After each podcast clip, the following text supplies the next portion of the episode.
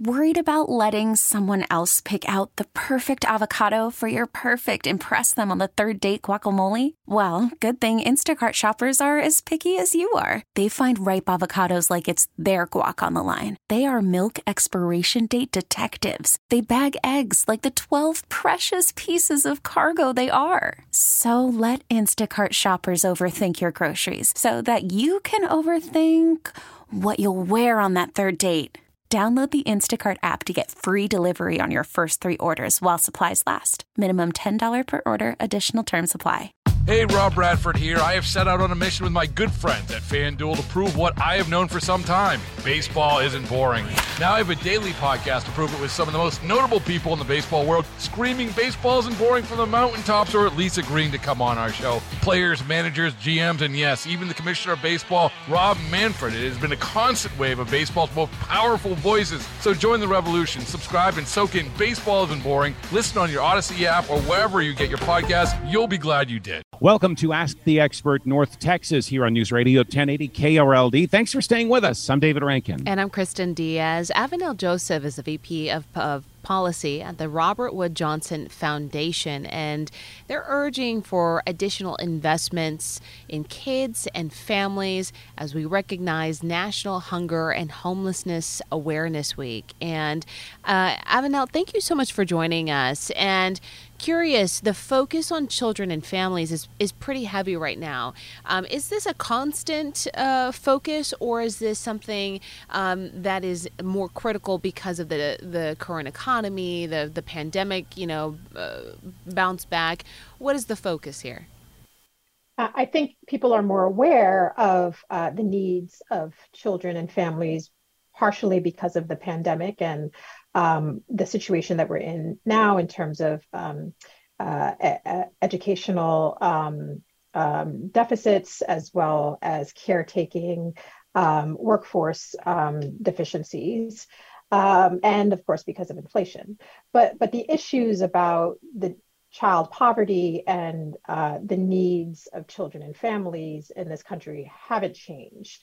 They were certainly exasperated as a result of the pandemic, um, but the core needs and uh, the core um, areas and policies that are needed have have existed for quite some time. How much has it exas- has it exacerbated, at least since the pandemic? Um, well, we know that um, during the the pandemic in 2021, uh, Congress put in place some temporary measures to help families and in particular help small children.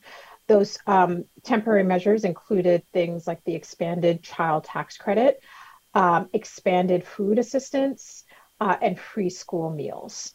Um, the child tax credit and um, expanded uh, uh, school meals both have expired. And we know as a result of the expiration of those uh, policies that there has been a rise in child poverty of about 40% um, over a period of 25 years before the pandemic hit, largely because of government um, economic assistance, we've driven down childhood poverty by about 60% over a 25, 26 year period. So there was lots of progress that was made. Uh, the pandemic undid a lot of that progress. We tried to address that by putting in place some temporary measures. But now the expiration of those temporary measures um, have us facing down um, a, a, road where we're likely to undo a lot of the progress that we made over the last quarter of a century. With Texas being such a large state, are we seeing a larger uh, portion of this need here, or where is the focus um, the heaviest nationwide? Um, well, across the nation in all states, we saw that federal assistance, economic assistance programs in particular, drove down childhood poverty um, across all states, across all um, ethnicities and demographics. Um, in 1993, the child poverty rate in Texas was just shy of 30%. Um, in 2019, as a result of that uh, federal economic assistance, things like the Earned Income Tax Credit, the Child Tax Credit, Social Security, food stamps. Um, in 2019, we drove down the Texas rate of child poverty to 12%. So more than a 50% reduction, um, uh, more than a 60% reduction in that time frame, in that 25, 26 year time frame. So um, that's in line with what happened across the nation. Certainly, what we see um, in in Texas is that there's um, a larger uh, proportion of uh, of uh, Latino um, uh, populations, and we know that in terms of um, of poverty that there there's a, a greater number of um, of Latinos that are in poverty in this country.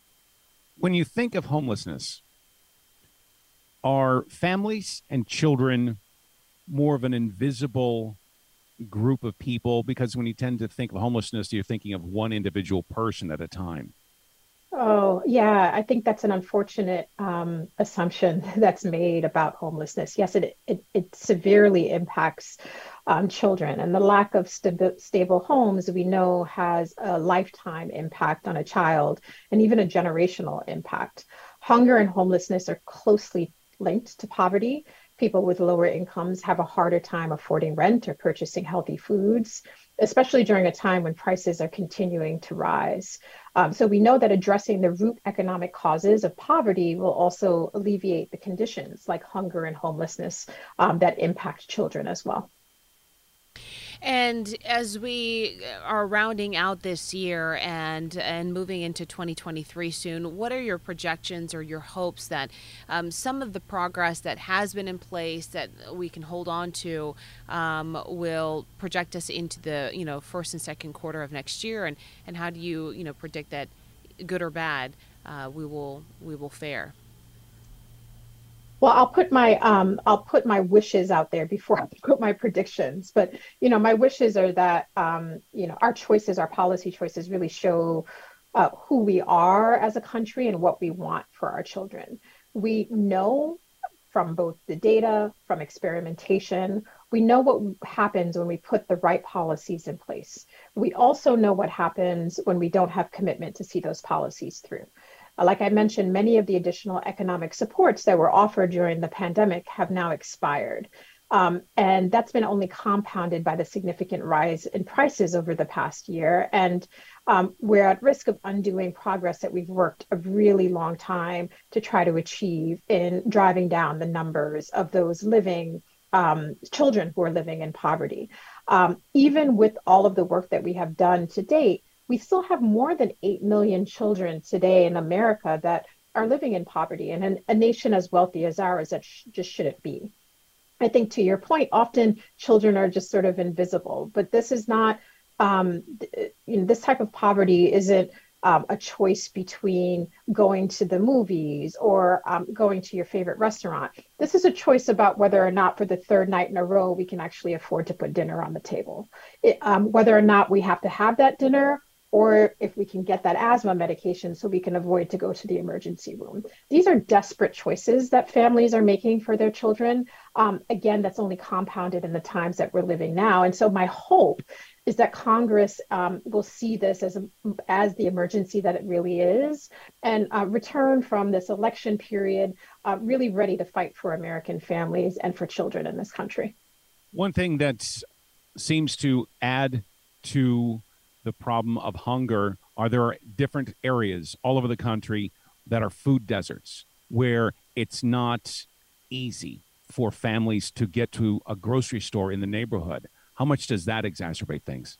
Uh, it's, it absolutely does. I mean, we know um, this is uh, the case in urban and rural areas alike, where there um, are a lack of, of, of supermarkets that um, provide, uh, sell safe um, affordable and nutritious foods.